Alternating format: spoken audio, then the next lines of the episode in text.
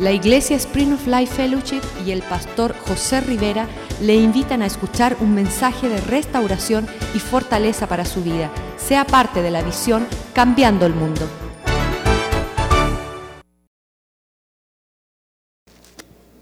Aleluya.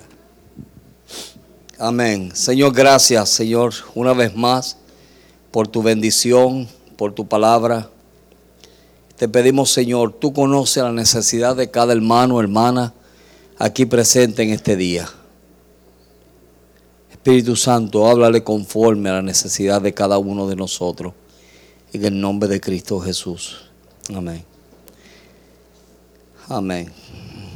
Aleluya. En 1 de Corintios capítulo 13. En estos días hemos estado escuchando de cómo podemos vivir una vida de victoria y, en madurez. Y eso es lo que Dios anhela y desea, ya que vemos muchos talentos y muy pocos caracteres. Y Dios prometió de que Él venía a buscar una iglesia santa, sin mancha y sin arruga. Amén. Eso fue lo que Dios prometió.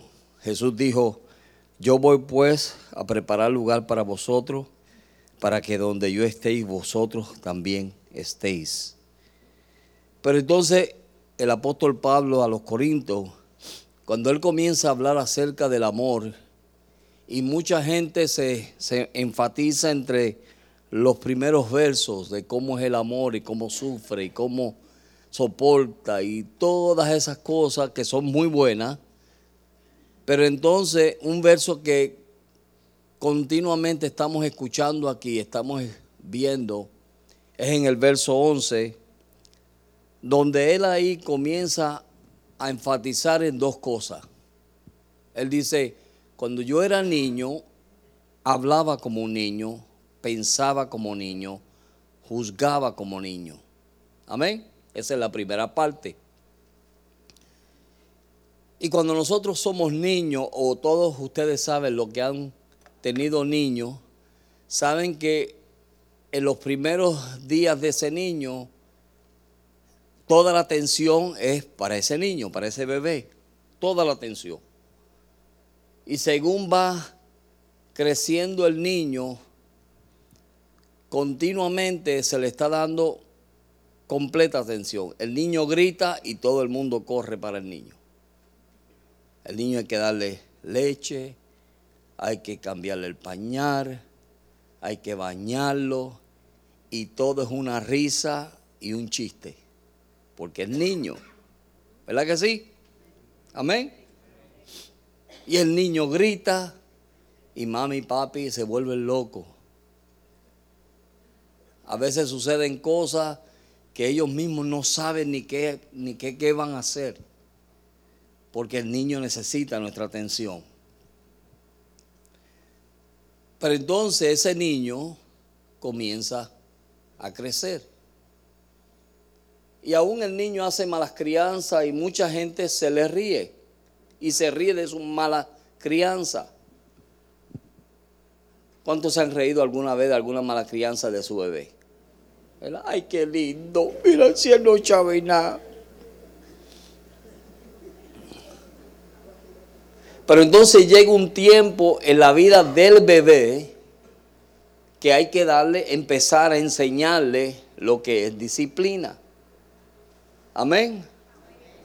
Y como pensamos de vez en cuando a, de vez en cuando una largadita no viene mal para que él sepa que duele o que lo que está haciendo está mal. Muchas veces no lo hacemos. Y lo que estamos creando no es un niño, es un monstruo. Amén. Y ese niño sigue creciendo. Y ya no se le pueden reír las malas costumbres, ya no se le pueden reír las cosas porque ya está pasando de una etapa a otra. Y en las diferentes etapas hay diferentes maneras de cómo tratar con los niños. So, en el principio, todos los papás corren al niño y todo es una gracia. Nosotros, todo el mundo aquí está loco con John Byron. John Byron aquí es lo que él diga se hace. Hmm. Pero ya John Byron sabe que cuando él se levanta así, es como diciendo, sácame de aquí. Y todo el mundo corre y se somete a John Byron. Es más, puede traer hasta discordia entre la gente. Dile a tu tía que no se atreva a tocarte cuando yo estoy. Amén. Y sin darnos de cuenta, John Byron no gobierna la vida. Escucha aquella, amén.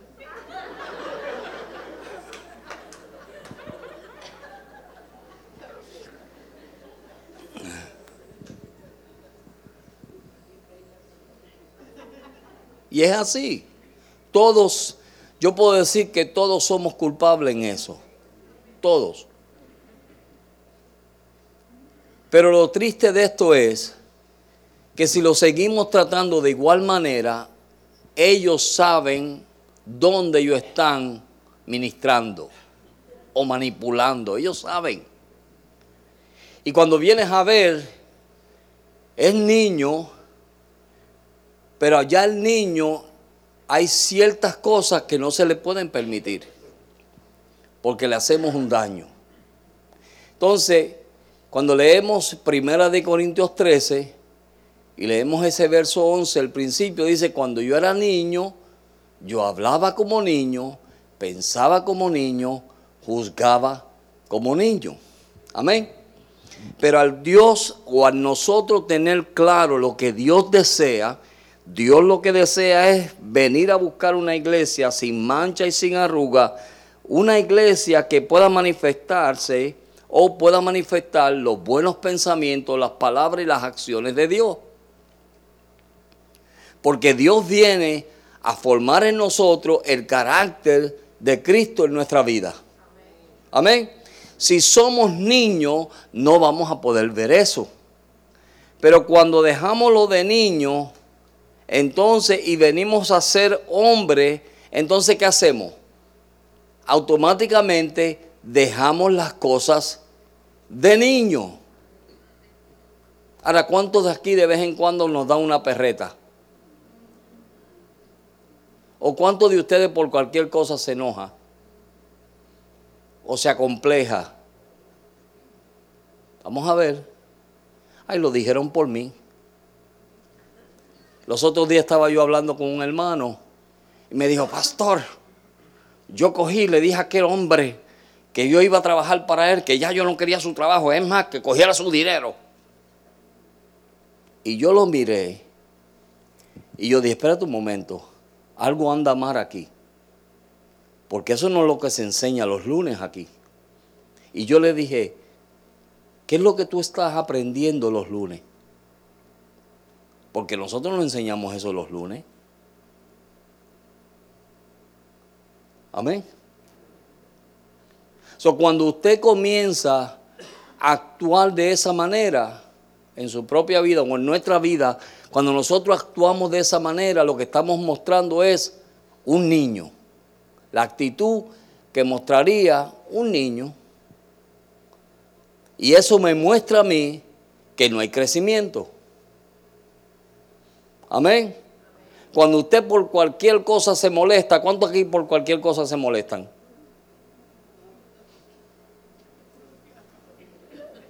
Nadie se atreve a levantar la mano. Por cualquier cosa se ofenden. Hay que tratarlos con pinza. Porque, muchachos, ten cuidado. Porque a este hay que tratarlo con pinza porque se molesta. ¿Ah? Y cuando comenzamos que nos tienen que tratar así, entonces simplemente lo que estamos mostrando es que somos niños. Y el deseo de Dios es de llevarnos de niño a hombre. ¿Ok? Ese es el deseo de Dios.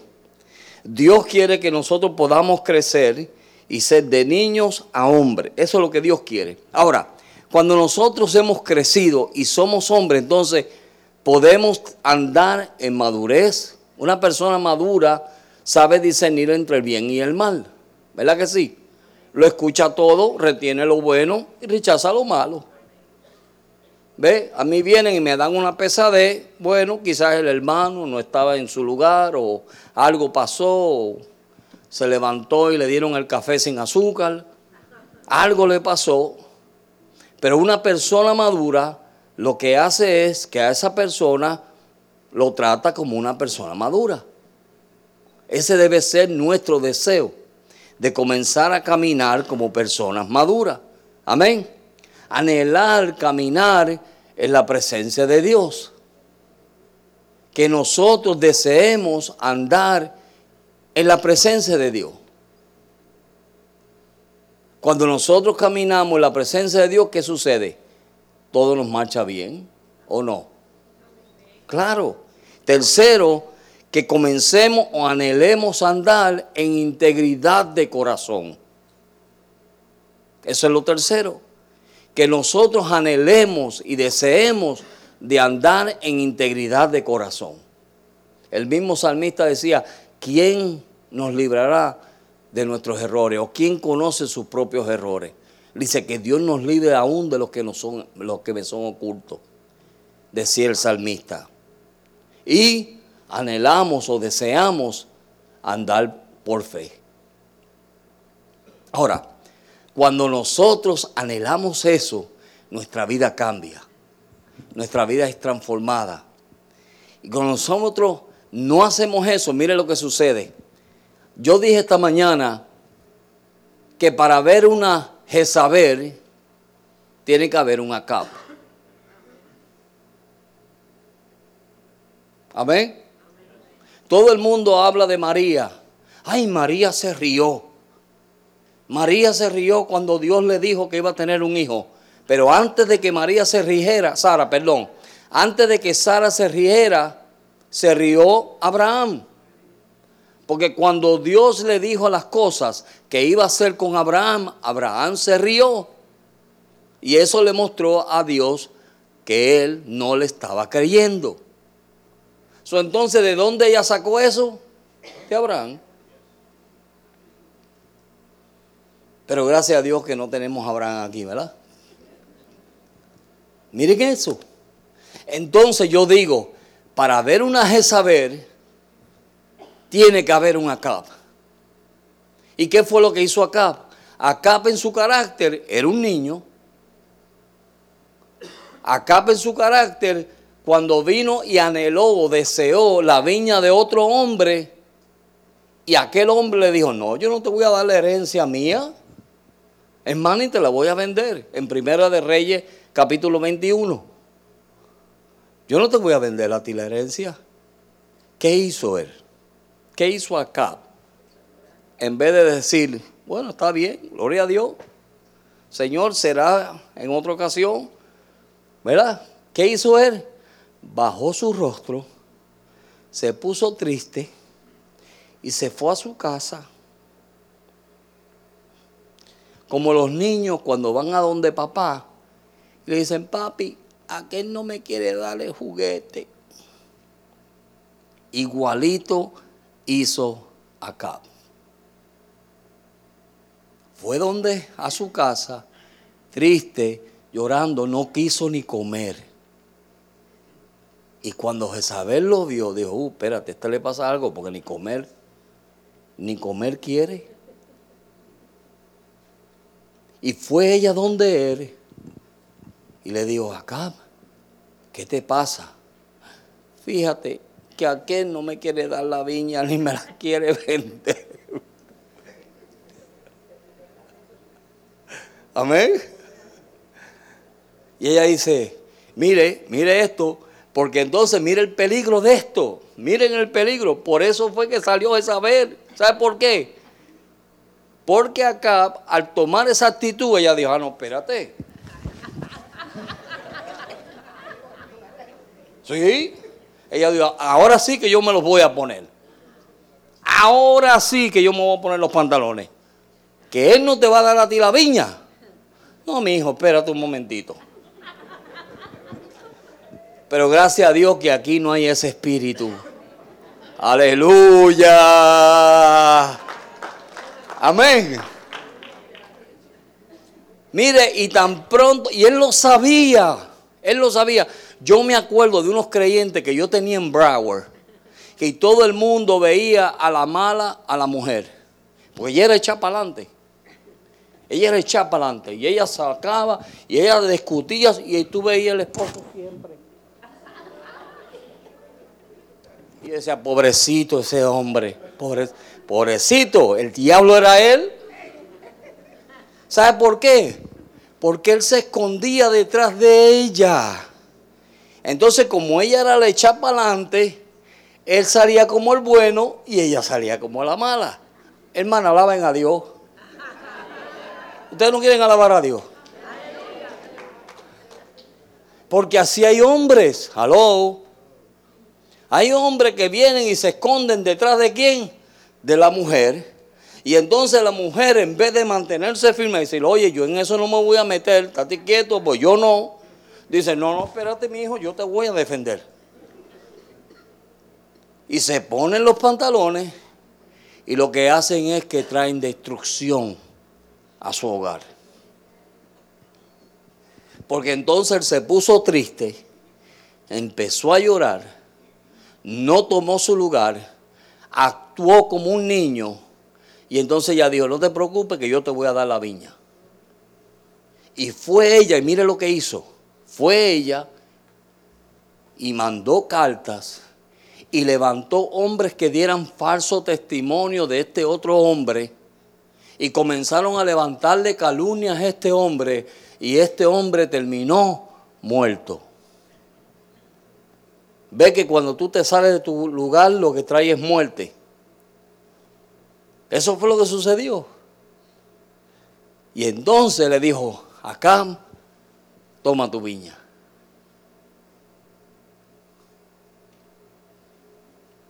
Eso se llama un niño.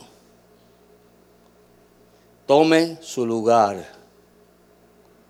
No deje que otro tome su lugar. Los otros días mi esposa tiene buenos sentimientos. Y los otros días me dice, José, voy a comprar, tiene que comprar un taladrito para yo hacer las cositas en la casa. Ese no es tu lugar. ¿Qué es lo que tú te crees? Oh, oh.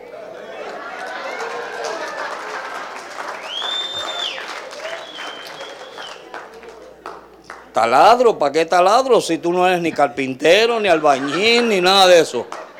¿Para qué taladro? Amén. ¿Sabe por qué? Yo no veo, yo veo el buen, el buen deseo de ella y veo su buen corazón, pero yo veo detrás de eso un espíritu. Amén. Yo veo detrás de eso un espíritu, hermanitas, cuídense. Porque por los buenos sentimientos y por el buen deseo lo que hacemos es más daño que bien.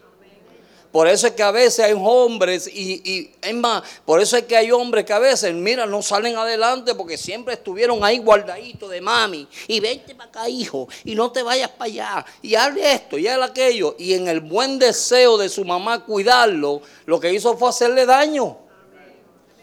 Y, nos, y ustedes, esposas, dejen de estar somando que ustedes no son ni, ¿cómo se llama? Panadero. Ay, mi amor, ¿cómo tú estás? Ay, está tan, Deje de estar sobando tanto. Deje que sea hombre. Amén. Necesitamos hoy en día, mira, hay una escasez de hombría en este mundo hoy en día. Hay una escasez de hombría, entonces usted no puede estar ayudando ese espíritu. Usted tiene que reprender eso y cuando él venga le digo, ay, fíjate mía, como yo estoy en el trabajo y aquel me hizo la vida imposible, dile, ay, gloria a Dios, que te hizo la vida imposible. Amén. Amén. Alábelo, alábelo, que él vive. Sí. Hermana, les voy a dar un consejo. Las casadas, cuando vengan todos cansados. Ay, no puedo con mi vida. Mira, mi hijo, coge la, la, la, ropa y échamela allí. Y entonces el patio hay que cortar la grama. Amén, Jorge. Amén. Sí. Porque el pobrecito es como en Puerto Rico dice, ay bendito, ay bendito, el bendito. Y en eso nosotros tenemos que cuidarnos, hermano. Y mire, por eso es que había una Jezabel. Cuando su esposa es así, porque usted es Acam. Si usted deja de ser Acam, en, acá, entonces Jezabel no va a aparecer. Amén. No va a aparecer. ¿Por qué? Porque Acab está en su lugar. Y él va a reinar como Dios quiere que él reine. Y cuando las cosas no se dan, no es, no tienes que tirar una pataleta, no tienes que llorar. Mira, tómalo de Dios. Cuando las cosas no se dan, tú dices, mi amor, ¿y qué te pasó? No se dio tu negocio, no se dio lo que fuese. Ay, no, mi amor, no se dio, pero mira, eso es la voluntad de Dios. Se va a dar cuando Dios quiera. Amén. Y ahí tú te guardas tú y guardas a tu esposa. Tenemos que aprender a poder discernir las artimañas del enemigo. Porque a veces por las buenas deseos lo que hacemos es que nos hacemos nosotros mismos daño y sin darnos de cuenta estamos dañando a los demás. Mire, después de muchos años, cuando yo le he dicho aquí anteriormente, yo era un joven que estaba en mi casa y mi mamá era adoración conmigo, adoración. Yo era el negrito lindo de mi mamá. Y cuando yo estaba en noveno grado de high school, noveno grado, estaba yo y caían esas nevadas allá en Pensilvania, caían unas nevadas terribles. ¿Y sabes lo que me decía mi mamá? Ay, mi amor, no vayas a la escuela. ¿Para qué tú vas a la escuela? Mire ese frío que está haciendo. Ay, no, hijo, ya esa nevada. Mire, con su buen deseo, que no era malo, era un buen deseo, me hizo daño. ¿Sabe por qué? Porque me salí de la escuela en noveno grado. Después tuve que verme luchando, luchando para poder otra vez volver a coger mi cuarto año y a cogerle otras cosas que necesitaba coger pero era un buen deseo. ¿Cuántos de nosotros tenemos buenos deseos que no son buenos deseos? Que lo que hacemos es daño. Daño. Mire, cuando la persona está pasando por un proceso, déjela pasar por ese proceso. No sé usted Dios, usted no es Dios. Deje que Dios pase a esa persona tú lo ves llorando y hasta, mira, hasta sudando sangre. Déjalo sudar sangre. ¿Tú sabes por qué? Porque en esa obra y en ese trato de Dios con esa persona, Dios va a hacer una obra que es una obra eterna. No una obra pasajera, una obra eterna en Dios. ¿Por qué? Porque el deseo de Dios es hacer de nosotros mira, que, nosotros podamos mostrar a Cristo aquí en la tierra. Eso es el deseo de Dios. Dios lo que desea de nosotros es que nosotros podamos ser transformados alma, cuerpo y espíritu hasta que todos lleguemos a la medida, a la estatura de la plenitud de Cristo. Pero de la única manera que nosotros vamos a poder llegar ahí, a esa meta, ¿sabe cómo es? Dejando a Dios hacer lo que Dios quiere hacer. Dejándolo. Su hermana, no tomes el lugar que tú no tienes que tomar. Cuando las cosas no se den, tranquilízate, cálmate. Se ponen desesperadas. No, no, cálmate, hija. Cálmate, coge, mira, coge la posición de María. Vete a los pies de Jesús y ponte a orar. Ve, vete a orar. Haces más orando que revolcando la olla haces más orando. ¿Sabe por qué? Porque orando lo que estás haciendo es moviendo a Dios a hacer lo imposible posible. Están moviendo a Dios a hacer lo que tú no puedes hacer. Están moviendo a Dios a hacer y abrir puertas que tú no puedes abrir. Amén. Cuando nosotros hacemos eso, cuando tú tomas tu lugar y yo tomo mi lugar, entonces mira, en esos dos lugares hay un orden. Y en el orden Dios se mueve. Pero cuando no hay orden, hay un desorden. Y lo que viene es muerte, destrucción y viene de todo. Mira, se vuelve la casa que es un infierno. Dios no quiere eso. Dios nos ha llamado a nosotros a caminar. Dios quiere que nosotros crezcamos en Él. So, si yo estoy caminando en pos de la voluntad de Dios, en ese caminar yo estoy aprendiendo a ser una persona madura. Que mis palabras, mis acciones son conformes a la voluntad de Dios. Que la gente puede decir, ese hombre es un hombre de palabra. Amén. Que en nuestros pensamientos, mira, peleamos en contra de los malos pensamientos. No dejamos ni jugamos con los pensamientos como mucha gente juega. No. Pero nuestros pensamientos deben ser los pensamientos de Dios. Nuestras acciones deben ser las acciones de Dios. Y que nosotros podamos vivir conforme a la palabra que Dios nos ha hablado en todos estos días. Eso es lo que Dios anhela. Y cuando nosotros hacemos eso, entonces el Espíritu Santo le es más fácil transformarnos y cambiarnos porque estamos siendo obedientes a lo que Dios nos está hablando. Y Dios nos habla nos habla y nos... ¿Sabe lo que pasa? Que uno se acostumbra. Miren esto, y este es el peligro que hay en las iglesias. La gente se acostumbra. Nosotros tenemos el privilegio de tener al pastor Joaquín, al pastor José, al pastor Kenny, al pastor ah, Joy, al pastor Oscar, a un montón de pastores. Y todos estos hombres buscan a Dios, buscan el consejo de Dios, traen palabras frescas y todo el mundo se acostumbra porque tenemos, mira, buena comida. ¿Mm? Y hasta menospreciamos esa buena comida. La menospreciamos a veces. Usted no sabe lo que es comer bueno y después tenerse que comer paja y, a, jarasca. Amén. Por eso es que va a Gran Caimán, va a México, va a Perú, va a donde vaya y la gente dice, wow, si esto yo no lo he oído, pero si estaba aquí todo el tiempo, si ha estado aquí. ¿Y qué es eso que ellos no han oído eso? ¿Sabe por qué? Porque hay un hambre y una sed que quizás en nosotros no está. Y es peligroso. Eso es muy peligroso. Y le estoy dando una advertencia hoy de parte de Dios. Es peligroso porque podemos estar descarriados y no saberlo.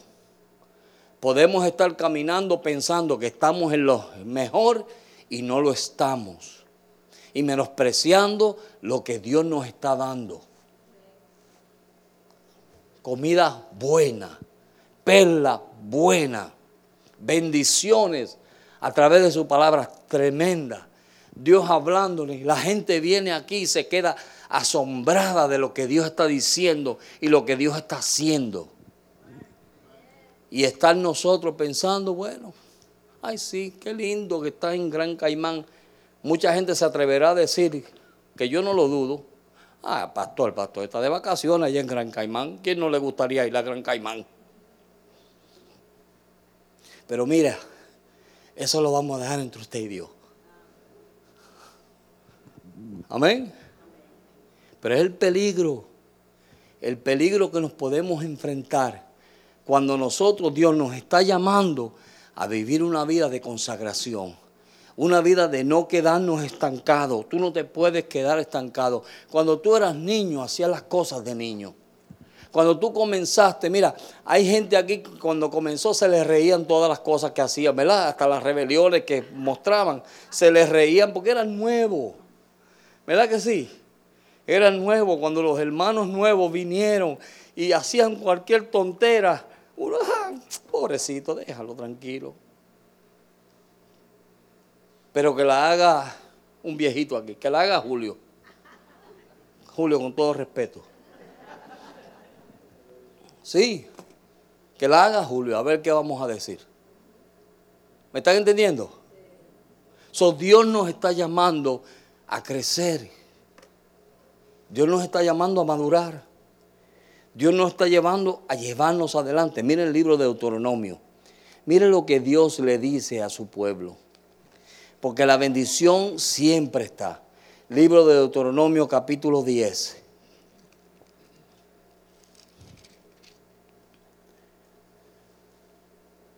Verso 12. Ahora pues Israel, que pide, ¿qué pide Jehová tu Dios de ti? Sino que temas a Jehová tu Dios, que andes en todos sus caminos y que lo ames y sal y sirvas a Jehová tu Dios con todo tu corazón y con toda tu alma. ¿Qué es lo que pide Dios de nosotros? Que le sirvamos. ¿Tú quieres bendiciones? Dios te las quiere dar. Pero ¿qué pide Dios? Que nosotros simplemente le sirvamos. Verso 14, verso 13, ¿verdad? Verso 13 dice, que guarde los mandamientos de Jehová, sus estatutos, que yo te prescribo hoy, para que tengas prosperidad. ¿Cuántos quieren ser prósperos aquí? Todos queremos ser prósperos. Pero ¿qué tenemos que hacer? ¿Qué es lo que tenemos que hacer? Vamos a ver. Buscar a Dios. Enamorarnos de Dios. Amén. Enamorarnos de Dios. De que yo tengo una relación con mi Dios como tengo. Mire, la relación entre Dios y yo muchas veces se revela en nosotros a través de lo natural. Cuando estábamos de novio con nuestras esposas, ¿cómo éramos? ¿Mm?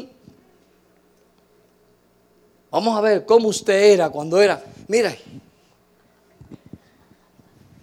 Mi amor, mi amor, no pase, no pase, mi amor. Ahora pasa, mi amor. Amén. Amén. Pero ahora, después de unos años, ay, mija, mojate ahora ya. Total. ¿No es verdad? Y muchas veces nuestra relación con Dios es así. ¿Ah? Antes le tirábamos la chaqueta y no nos importábamos cuánto costó la chaqueta. Pero ahora no es así. Entonces nuestra relación con Dios, queremos las bendiciones, queremos todo lo que Dios tiene para nosotros, pero no estamos dispuestos a darnos, rendirnos, amarlo como Él quiere que nosotros le amemos, que le busquemos como Él. Si mira, si la bendición está, la bendición está aquí, solamente está esperando de que tú camines y te metas debajo de la bendición. ¿A qué? Haciendo su voluntad, buscando su rostro, amándole como Él quiere que tú le ames. Ustedes cuando estaban enamorados, ustedes no pensaban en nadie más que en esa flor. Yo me acuerdo que los hermanos en El Salvador me decían, pastor, y tan rápido que usted terminó el culto. Los domingos yo a las once y media terminaba aquel culto. Hora y media duraba el culto. Porque a las doce yo tenía un compromiso. Tenía que ir a hablar con mi doncella. Y yo estaba ahí a las 12. ¡Ring! Sonaba el teléfono. Hola, mi amor. ¿Cómo estás, mi vida? ¿Verdad, Marce?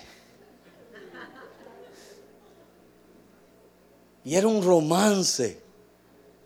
Y yo anhelaba que llegara los domingos para hablar. Una vez mi suegra me dijo, oye, me metieron un bill de 600 pesos de, de teléfono, hijo. pero era la relación que había entre nosotros. Queríamos conocernos, ¿verdad que sí? Amén. Amén. Había esa relación, queríamos conocernos, queríamos conocer más de nosotros. Miren, lo de nosotros fue una locura, pero ahí íbamos, íbamos. Cuando yo dije, yo una vez a mí me invitaban mucho a las diferentes convenciones a predicar. Y ese día me invitaron a Puerto Rico a predicar. Y cuando llegó el grupo de Miami, entre ese grupo iba Marcela. Mira las hermanas, wow. Ve, las hermanas son más románticas que los hermanos. Y cuando llegó ella, yo iba manejando la guagua y yo la miraba por el espejito atrás. Y no me atrevía a decir nada. Y un día, un domingo, estoy yo en el culto. Y después del culto le digo al pastor de ella en aquel entonces, ¿y esta fulana de tal? Él me dijo, ay, esa muchacha se acaba de convertir. Solamente lleva dos añitos, está todavía muy mundana. Así me dijeron. Porque éramos bien legalistas. ¿Eh? Y mire, y yo dije, pero yo no podría hablar con ella. Y la esposa lo escuchó. La esposa del pastor lo escuchó y la llamó y ella no estaba. Y cuando ella llamó para atrás, Dios estoy llamando porque la hermana fulana me llamó que quiere hablar conmigo y yo le dije, no, yo soy el que quiero hablar contigo.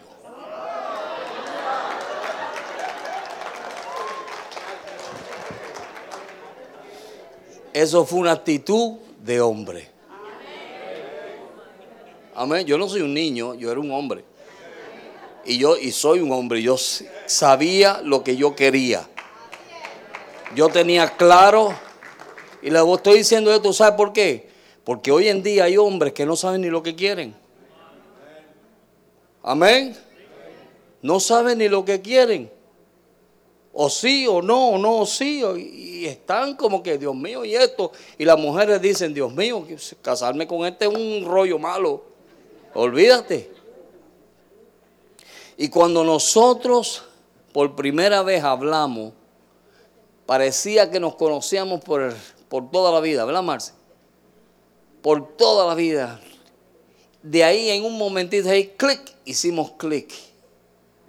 Y le dije, ¿puedes salir conmigo a cenar el lunes?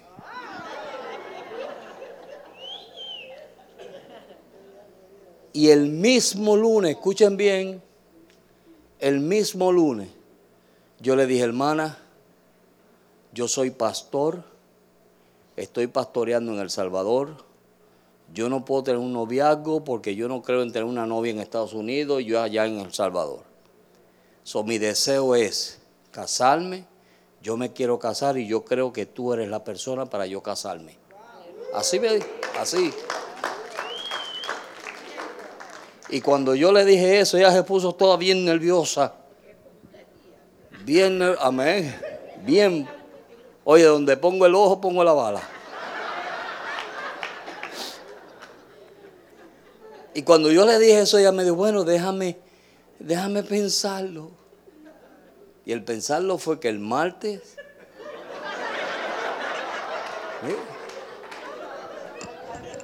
El martes me dijo que sí. El miércoles fui a hablar con sus padres. El jueves fuimos a comprar los anillos y el viernes me fui al Salvador. Y dos meses y medio después me vine a casar. ¿Verdad, Julieta? Pero desde un principio le mostré a ella, primero, que soy hombre y segundo, que sé lo que quiero. Y eso es lo que Dios está encontrando difícil encontrar en mucha gente. Que a veces no saben ni lo que quieren. ¿Ve? Lo peor es que cuando tu esposa te diga, mi amor, ¿qué tú crees de esto? No sé, ¿y tú? ¿Qué tú piensas? No, hombre, no, ¿qué es eso? Tú tienes que tener la respuesta. Por eso ella te está preguntando a ti, porque ella quiere sentir de que su líder la está dirigiendo. Amén. Mire, para los hombres que no saben, las mujeres están las casadas y las no casadas están buscando un hombre que las dirija. Que les enseñe que son hombres. Amén. Y no es decir, ah, no es eso, mire, simplemente actúa como hombre, calmadito, mire. Ahí, mi amor, que te cita.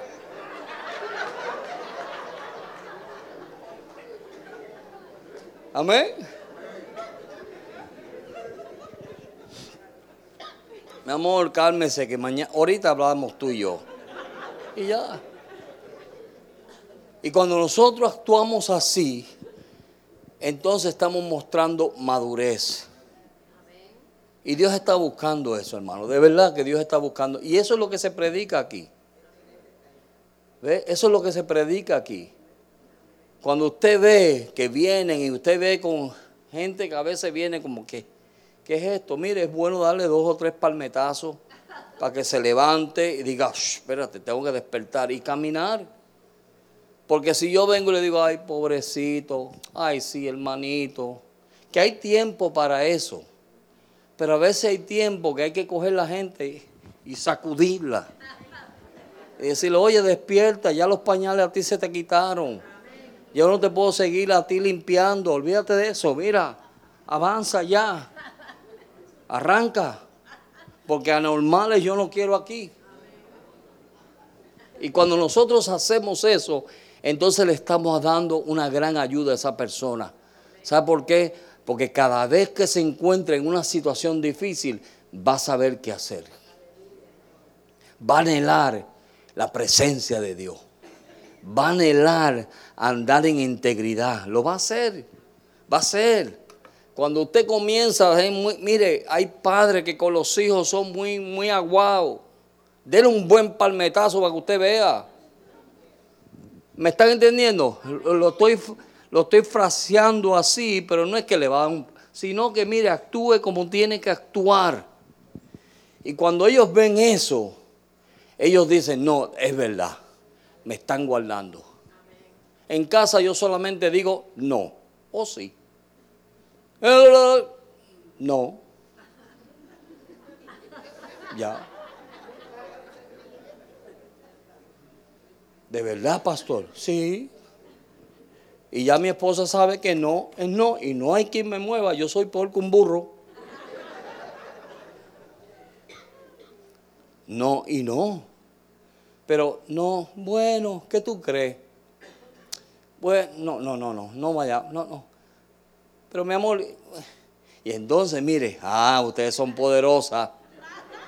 Ustedes son poderosas comienzan y muestran la carita esa de, de, gallina de Goya. Amén. Eso se llama, le voy a decir cómo se llama eso. Y si usted hace eso, hermana, la reprendo en el nombre de Jesús. ¿Sabe cómo se llama eso? Manipulación. Y las mujeres no tienen fuerza como tiene el hombre pero tienen una lengua y saben manipular. ¿Verdad, hermanas? Que sí. Ustedes tienen una gracia para manipular que si uno se descuida, te hacen un ocho. Por eso es que cuando a mí me vienen y me dicen otra cosa, yo digo, no, mija, no. Hay una lucha contra la carne y el espíritu. Y yo a la carne no me voy a entregar, porque eso es carnal. Eso no es de Dios. Una persona madura no hace esas cosas. Hello. ¿Hay alguien en casa? Deja ver. ¿Hay alguien? Si usted está caminando hacia la perfección, si usted está caminando a lo que Dios quiere para su vida, usted no se puede entregar a esas cosas. El hombre tiene que saber lo que quiere y estar firme en lo que quiere y ser un líder para su hogar y su familia. Tiene que hacerlo. Y la mujer, mire, sométase y camine y deje de estar manipulando. Porque lo que va a hacer es que va a traer muerte y destrucción a su casa. Eso fue lo que hizo Jezabel. En su manipulación lo que hizo fue traer muerte y destrucción a su casa. Y murieron gente inocente. Y muchas veces eso sucede. Eso sucede. Una vez escuché aquí un pastor que dijo que unos hijos de unas de unas personas, mire, la mayoría de jóvenes que se alejan de la iglesia, la mayoría son hijos de pastores. ¿Y usted sabe por qué es? Porque se cansan de ver el show. Porque hay hombres y mujeres, y eso va para todos nosotros, no solamente para los pastores, pero hay gente, hombres y mujeres, que la iglesia son una cosa y en su casa son otra. Y los hijos están viendo eso. ¿Ah? Te ven cuando tú vienes aquí bien glorioso. Aleluya. Y hablas más lengua que todo el mundo. Y brincas que todo el mundo. Pero llegas a tu casa y cambia la escena. Y eso los hijos lo están viendo. Y llega un día que dicen, mira, me cansé de este teatro. Me cansé. Y el diablo usa eso para llevarlos y destruirlos en el mundo. Entonces en el mundo no sabes si son o no son. Y se pierden y se, mira, se destruyen. Y eso lo vemos una y otra vez. Yo he hablado con jóvenes que no quieren saber nada del Evangelio. Y cuando les hablo y les pregunto, dicen, no, si mi papá era pastor. Mi papá era pastor. Los otros días hablando con una persona me dijo una cosa que dijo un predicador bien conocido, un, un sobrino de él. Estaba yo hablando con el sobrino de esta persona, no voy a decir nombre, pero cuando me dijo lo que ese hombre dijo desde el púlpito, yo dije, Dios mío, ¿y esto? No hay carácter. Y Dios quiere tratar con nuestro carácter porque la gente está pendiente y están mirando tu vida. Y la vida tuya se muestra a través de tu carácter. La imagen y semejanza de Dios, el mundo la quiere ver en ti. Amén, hermano. El mundo quiere ver eso. Porque el mundo está cansado ya de tantos teatros que hay por ahí. Un montón. Pero la bendición está. La bendición de Dios para nuestra vida está Dios quiere bendecirnos y llevarnos adelante. ¿Qué dice Dios? Mira, simplemente ámame con todo tu corazón, sírveme con todo tu corazón, con toda tu mente. Sé un hombre que ande en madurez, en perfección, anhelando mi presencia. Conocer, que saber que yo estoy contigo. Cuando nosotros sabemos que Dios está con nosotros, hay paz, hay tranquilidad, hay gozo, hay alegría. Mira, hay un sinnúmero de cosas porque Dios está en nuestros medios. Pero cuando nosotros dejamos y comenzamos a permitir que otras cosas sucedan, mire, ni fe hay, ni fe hay. Pero mire, en el Salmo 101,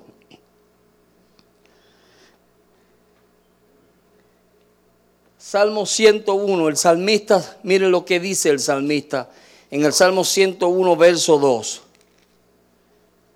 Y él dice, entenderé el camino de la perfección cuando vengas a mí. En la integridad de mi corazón andaré en medio de tu casa. Mira, Señor, muchas de las cosas yo no las entiendo. Eso es lo que le estaba diciendo. Señor, muchas de las cosas no las entiendo. Ese camino de perfección lo voy a entender cuando tú vengas a mí. Cuando tú me muestres, cuando tú me enseñes, cuando tú me digas lo que es. Porque mira, yo no entiendo esto. Imagínense en David tranquilo con sus ovejas. Dios lo llama, lo unge. Y después que lo unge, tan pronto Dios unge a David, comienzan los problemas en la vida de David comenzaron los problemas. Gente comenzaron a seguirlo. El rey que él le tocaba el alpa hasta le tiraba una lanza para matarlo. Viviendo en cueva. La gente queriendo matarlo.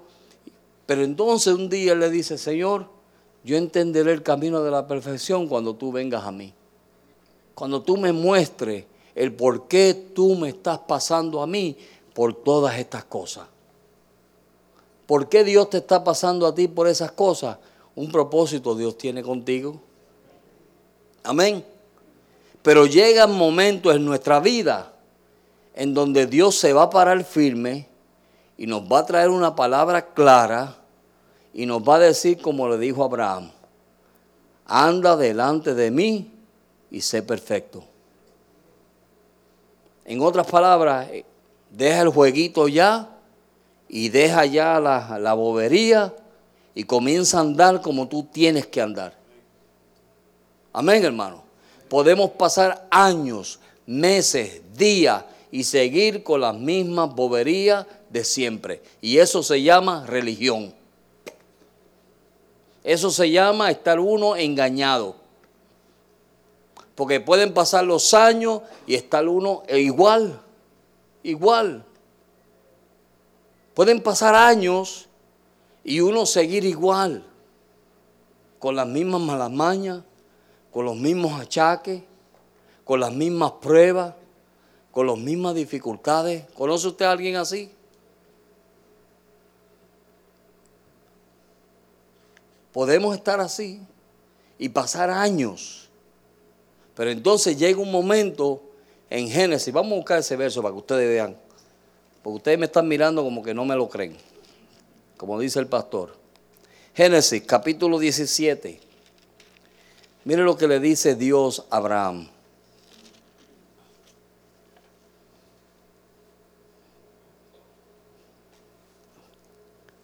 Verso 1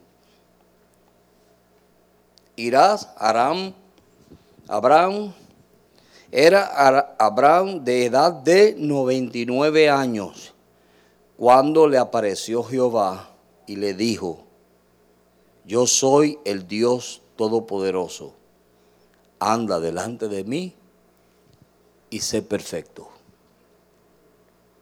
Amén.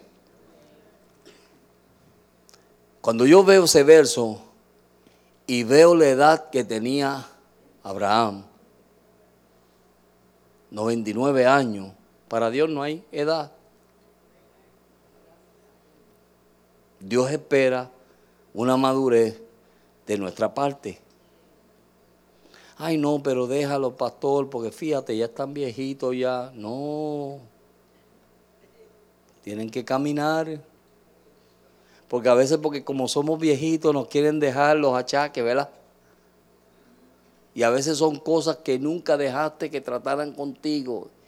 Y se, se ah, vamos a dejarlo ahí. Se endurecieron. Se pusieron duras como un callo. Y están ahí. Pero entonces Abraham había hecho todas las cosas que hizo y llega un momento donde Dios se para delante de él y le dice, oye, se acabó ya, se acabó, no hay más juego. No vamos a jugar más.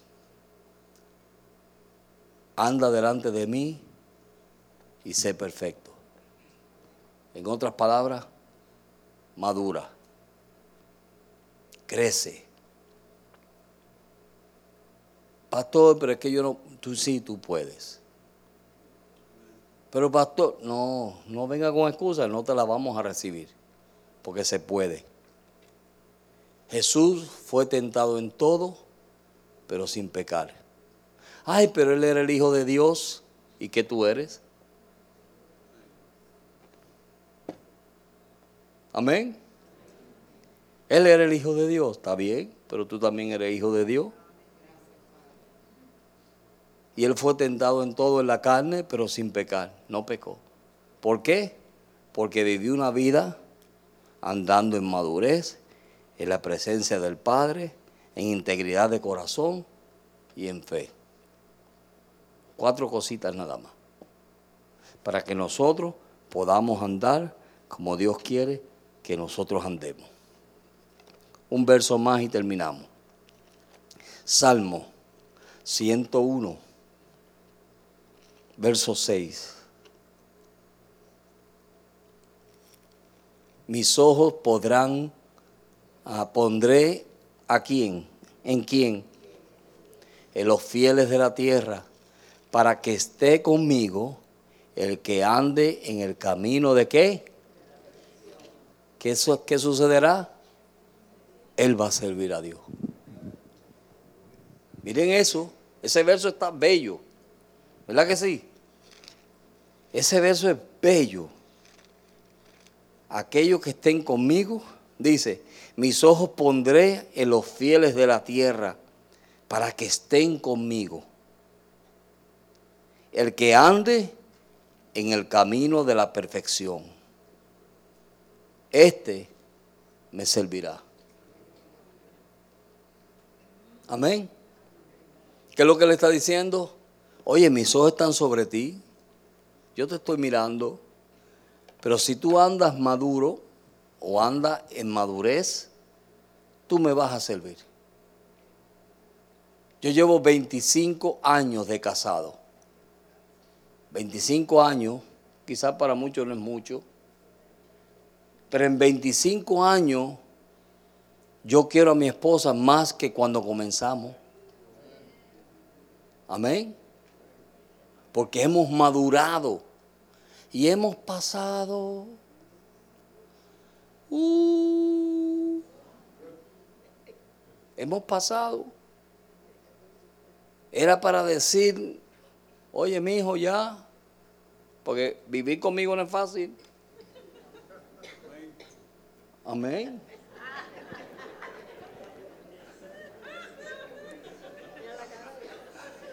Amén. Pero hemos pasado. Pero hemos madurado. Y eso es lo que Dios anhela. Nuestra relación con Dios debe madurar. Debe crecer. No se estanque.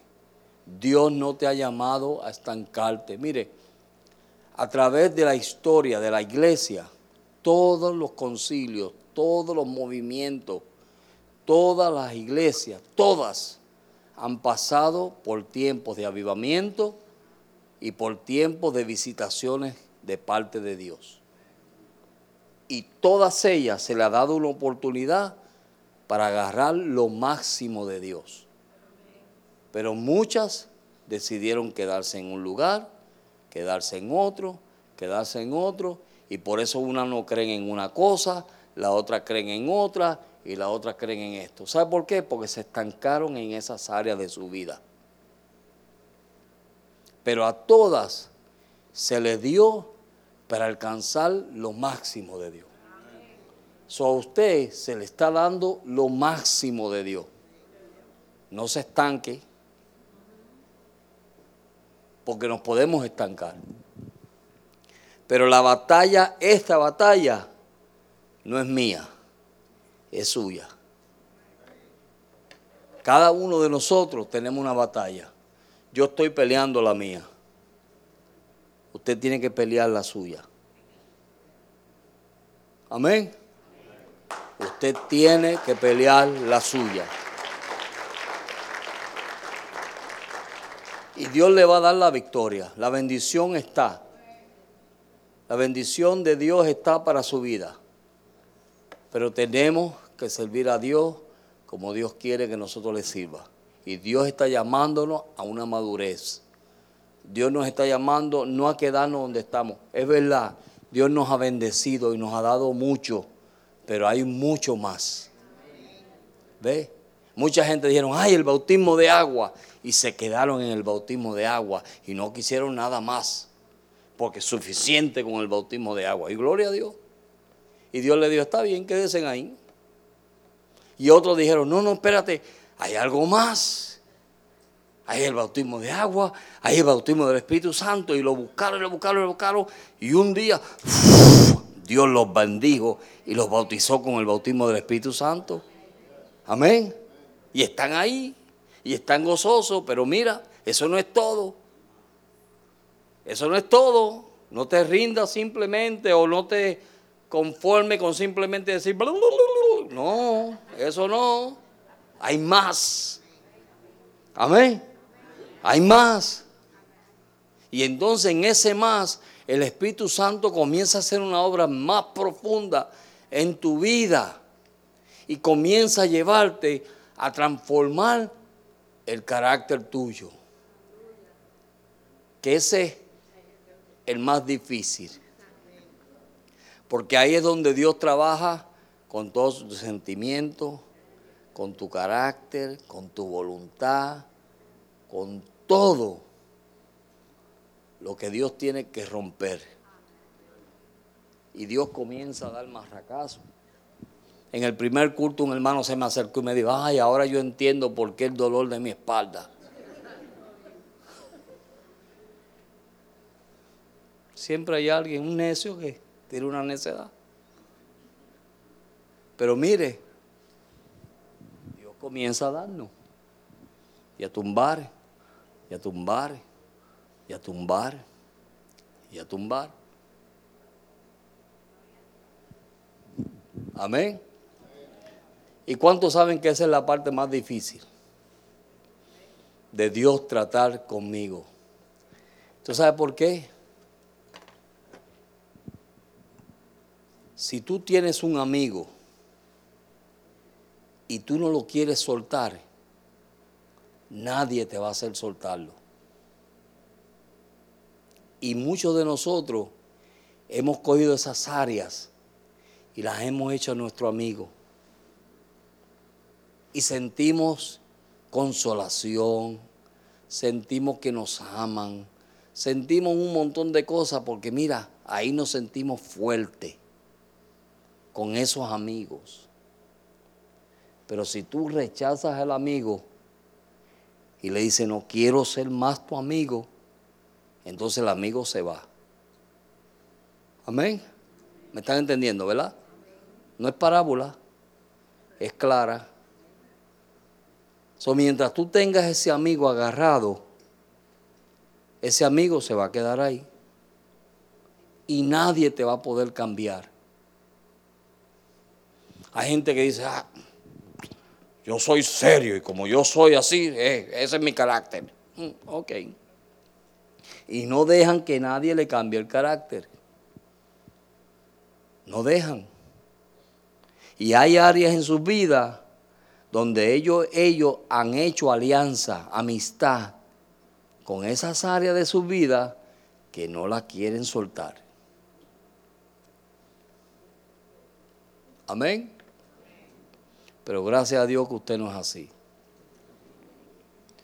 So, esta tarde, si hay algún amigo a su lado y usted lo quiere rechazar, esta es la tarde de rechazarlo. Decirle, hijo, vete, te vas.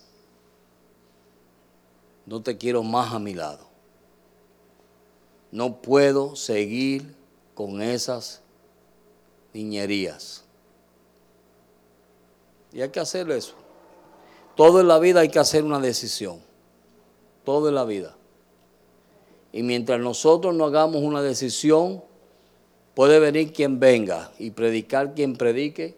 Y si usted no hace una decisión, pasa los días, pasa las semanas, los meses y los años. Y usted se queda igualito, como cantaba Marino igualito se queda usted. Amén. Vamos a ponernos de pie.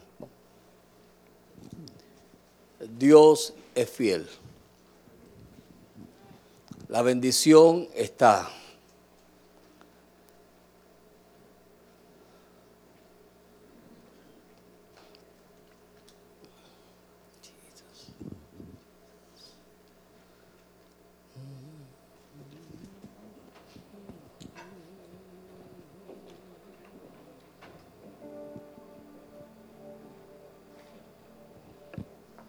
Aleluya.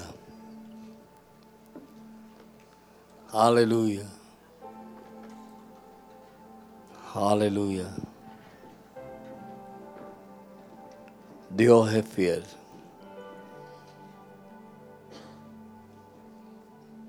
Yo no sé cuántos de ustedes Dios hoy le ministró en una área de su vida. Yo sí sé que cuando yo, mientras yo hablaba, el Espíritu Santo le estaba hablando a su corazón. Esa es mi fe. Esa es mi confianza en Dios y en su palabra. Y si usted es esa persona, ahí mismo levante su mano a Dios como señal de rendimiento y dile, Señor, ayúdame. Yo tengo esta área en mi vida yo necesito cambiar. Yo he sido un acap. En ocasiones en mi vida, yo he sido como acap, Señor. Pero yo no quiero seguir siendo como ese rey.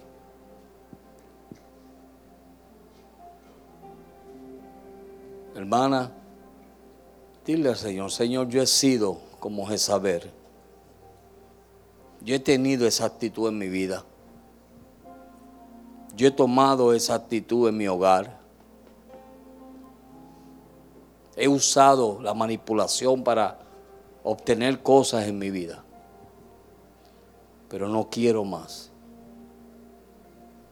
No quiero entregarme más a eso. Quiero rechazar ese enemigo que yo he hecho amistad con él. Espíritu Santo, te adoramos. Jesús, te adoramos. Deje que el Espíritu Santo rompa esas cadenas. Dios está aquí. Si usted levantó la mano, deje que el Espíritu Santo destruya ese maligno que ha estado en, en su vida por tanto tiempo. Aleluya, aleluya, aleluya. Yes.